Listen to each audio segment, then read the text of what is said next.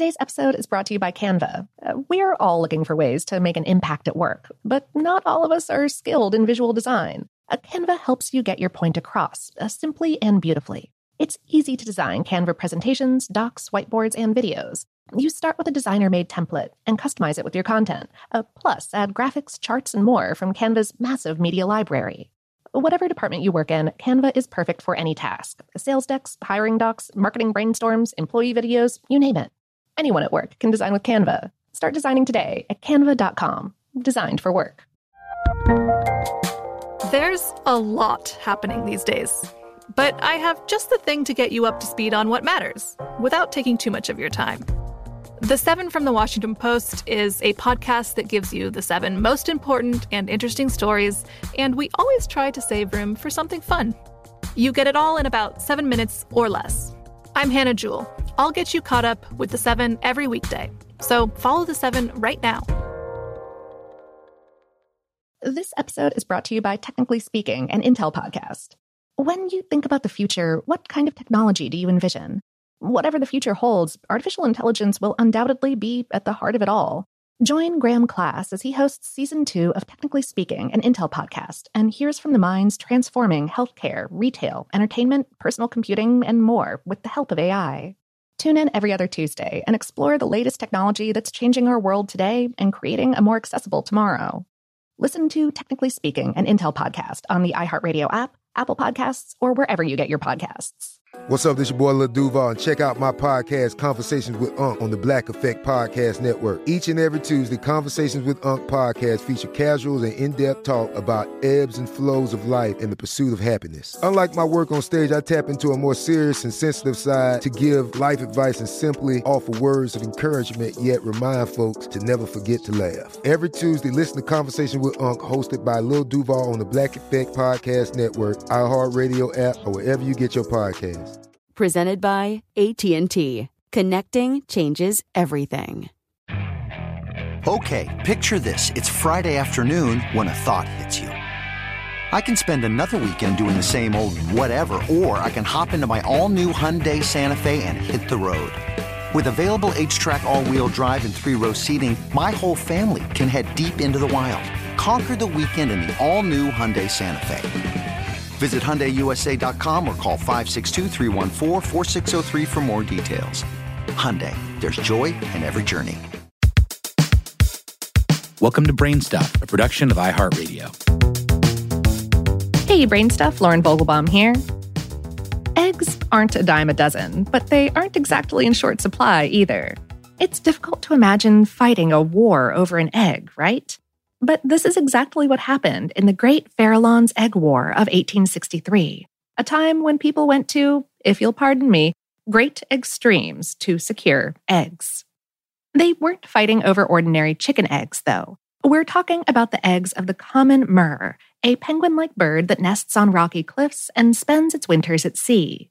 During its breeding season, which runs from May to July, the birds lay spotted, pointy eggs about twice as big as a chicken egg, the blotchy patterns make it easier for the birds to identify their eggs among the thousands that dot the rocks, while the pointed design makes it more likely that the egg will spin in a circle if it rolls out of the nest, rather than falling into the sea.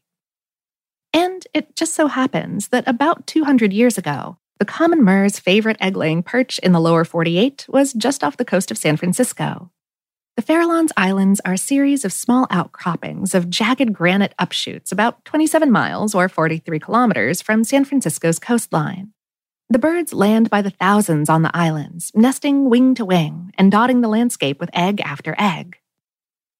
When the California gold rush overburdened then tiny San Francisco with a largely unsupervised milieu of hungry miners and profit hungry businesses, the area's common murres numbered into the tens of thousands, perhaps into the millions, and their eggs were ripe for the picking.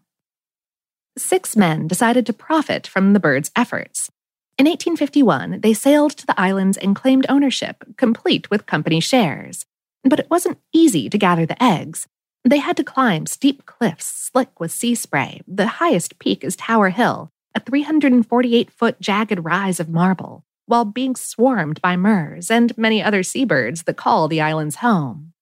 Still, they persevered, and the egg company began making a sizable profit selling the freely collected common murre eggs to San Francisco bakers. For the article this episode is based on, the author spoke with Gerry McChesney, manager of the Farallon National Wildlife Refuge and its common murre program.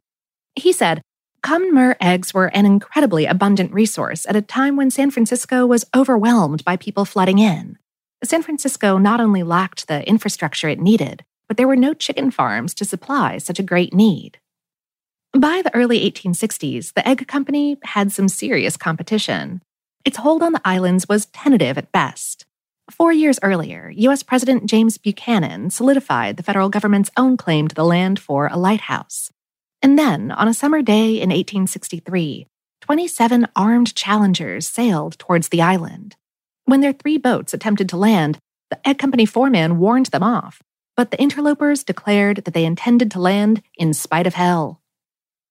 What came next? The egg company owners opened fire. And when the challengers fired back, one of the egg company men was killed. The egg company men then fired on and wounded five of the men in boats, who, after 20 minutes of warfare, sailed back to home base. One of the injured men died a few days later. The post gold rush tension, although not as dramatic, continued for years until commercial egging was banned in 1896 after the California Academy of Scientists successfully lobbied for its end. In the late 1960s, the U.S. Fish and Wildlife Service began managing the islands and protecting common murre breeding areas. Even so, the consequences of commercial egging were devastating to the bird population and still echo today. There are now about 300,000 common murre that travel to the islands for nesting season, still fewer than it had before the gold rush more than a century and a half ago. McChesney said of the birds, It's something I never get tired of watching. The islands themselves are beautiful, rugged, and otherworldly.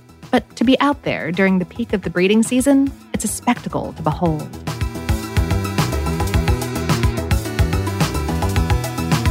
Today's episode is based on the article Ridiculous History 150 Years Ago, Men Killed for the Eggs of These Birds on HowStuffWorks.com, written by Laurie L. Dove. Brainstuff is a production of iHeartRadio in partnership with How Stuff Works and is produced by Tyler Klang.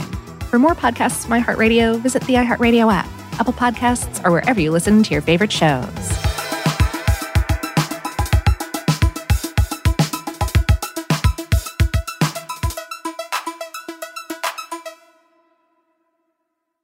Today's episode is brought to you by Canva. Uh, we are all looking for ways to make an impact at work, but not all of us are skilled in visual design. Canva helps you get your point across uh, simply and beautifully. It's easy to design Canva presentations, docs, whiteboards, and videos. You start with a designer made template and customize it with your content. Uh, plus, add graphics, charts, and more from Canva's massive media library. Whatever department you work in, Canva is perfect for any task sales decks, hiring docs, marketing brainstorms, employee videos, you name it.